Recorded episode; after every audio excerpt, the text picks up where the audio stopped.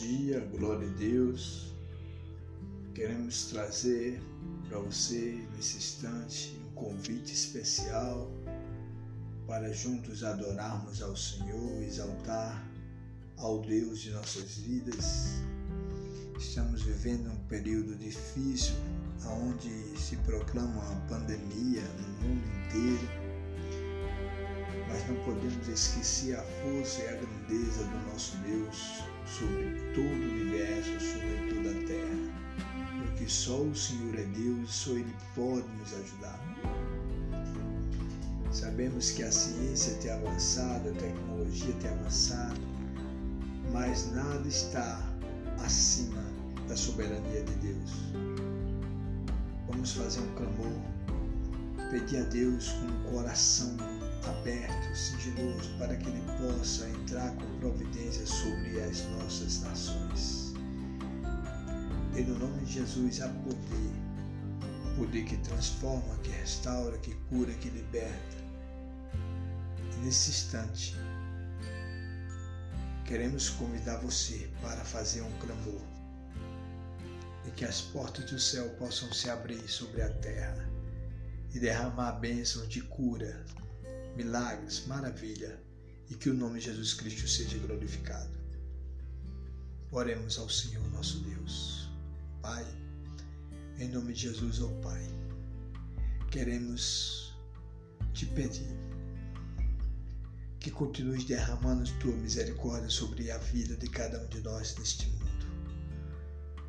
Estamos vivendo tempos difíceis, Senhor, como a tua palavra tem revelado mas acreditamos na tua grandeza, no teu poder e na tua infinita misericórdia.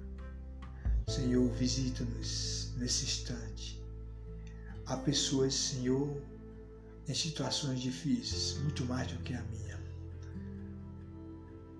E nesse instante, ó Deus, nós te apresentamos as pessoas que estão nos leitos dos hospitais clamando Muitas delas nem sabem, Pai, na sua consciência o que está acontecendo. Porque a dor é tão grande, o desespero. Mas tu continua sendo Deus e pode providenciar, Senhor, a cura, um milagre para a nossa terra, para a nossa vida. É no nome de Jesus que oramos, porque sabemos que no nome de Jesus há poder, Senhor, para curar, Senhor, para fazer um milagre acontecer vidas estão sendo ceifadas, Senhor. Mas nós acreditamos e proclamamos a vida que Tu tens oferecido, Senhor, neste mundo e para a eternidade. Dá-nos a chance, Senhor, de sobreviver a essa pandemia. Traz-nos, ó Deus, a liberdade para proclamarmos a Tua cura, e que o milagre aconteça sobre a terra, Senhor. Nós oramos no nome de Jesus, Senhor, que tem todo o poder. Nós cremos no poder do nome de Jesus Cristo, teu Filho unigênito, Senhor. O amado, o escolhido para fazer a diferença entre as nações e as gerações. O único que reina, Senhor, está sentado à tua direita, Senhor, para sempre. Nesse instante, Pai, libera cura para a nossa gente, para o nosso povo. Muitas pessoas, Senhor, não atentam para essa verdade que tu podes fazer e transformar. Mas eu creio, Senhor. E como tu foste no passado com os homens, mulheres, crianças, tu és hoje no presente, Senhor. E queremos, Senhor, te pedir, Senhor, por nossos familiares, por nossos parentes em especial por nossos amigos, por aquelas pessoas que nem conhecemos, mas tu conheces. Visita, Senhor, agora cada um em seus lares, nos hospitais, nas prisões, aonde quer que esteja, Senhor, um necessitado, nesse instante, voltado para Ti, Senhor, em oração, pedindo, suplicando por uma cura, para que algo diferente aconteça, Senhor. Nós te clamamos em nome de Jesus. Faz acontecer, hoje e para sempre. te agradecemos. Em nome de Jesus. Que o teu Espírito Santo haja com providência hoje e para todo sempre.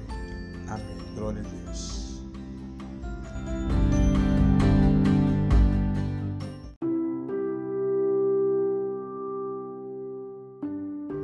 E a nossa reflexão hoje é no livro de Romanos, capítulo 9, do versículo 1 ao versículo 5, quando o apóstolo Paulo retrata a tristeza por causa da incredulidade do povo de Israel.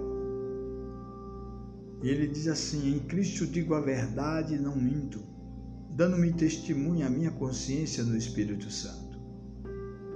Tenho grande tristeza e contínua dor no meu coração, porque eu mesmo poderia desejar ser separado de Cristo por amor de meus irmãos, que são meus parentes segundo a carne, que são israelitas, os quais é a adoção de filhos e a glória, e os concertos e a lei e o culto e as promessas, os quais são os pais e dos quais é Cristo segundo a carne, o qual é sobre todos. Deus bendito eternamente. Amém. E aqui Paulo ele declara sobre a sua tristeza por causa da incredulidade e afirma que a sua vida está firmada na verdade de Cristo Jesus. Que ele não mentia, que não gostava da mentira, porque o verdadeiro cristão não mente. Porque sabemos que a mentira faz parte do diabo, né? E Paulo dava testemunho acerca da sua consciência gerada pelo próprio Espírito Santo na intimidade com Deus. E ele sentia grande tristeza e contínua dor em seu coração porque ele, como israelita, ele também poderia desejar estar separado de Cristo, mas por amor ao Evangelho de Cristo Jesus, ele sofria as perseguições, as humilhações, ao ponto de entristecer, deixar o seu coração sofrido. Ele diz que poderia desejar ser separado de Cristo por causa dos seus irmãos, né? Por causa da sua descendência. Mas para ele a realidade dele era viver para Cristo, independente de quem o apoiasse ou não, porque ele sabia que o prazer de viver com Cristo é gratificante. Vale mais do que o ouro e a prata. E como a palavra de Deus define, uma alma vale mais que o mundo inteiro.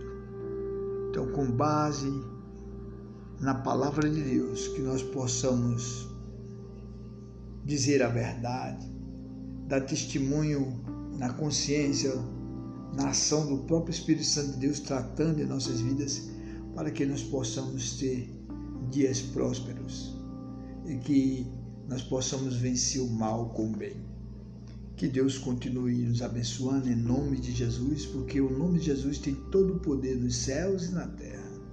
Somente o nome de Jesus Cristo pode aperfeiçoar a nossa história e mudar o sentido da vida, transformando a vida comum na vida eterna que Deus nos oferece através do seu Filho amado Jesus Cristo e da direção do seu Espírito Santo. Que Deus abençoe a todos em nome de Jesus.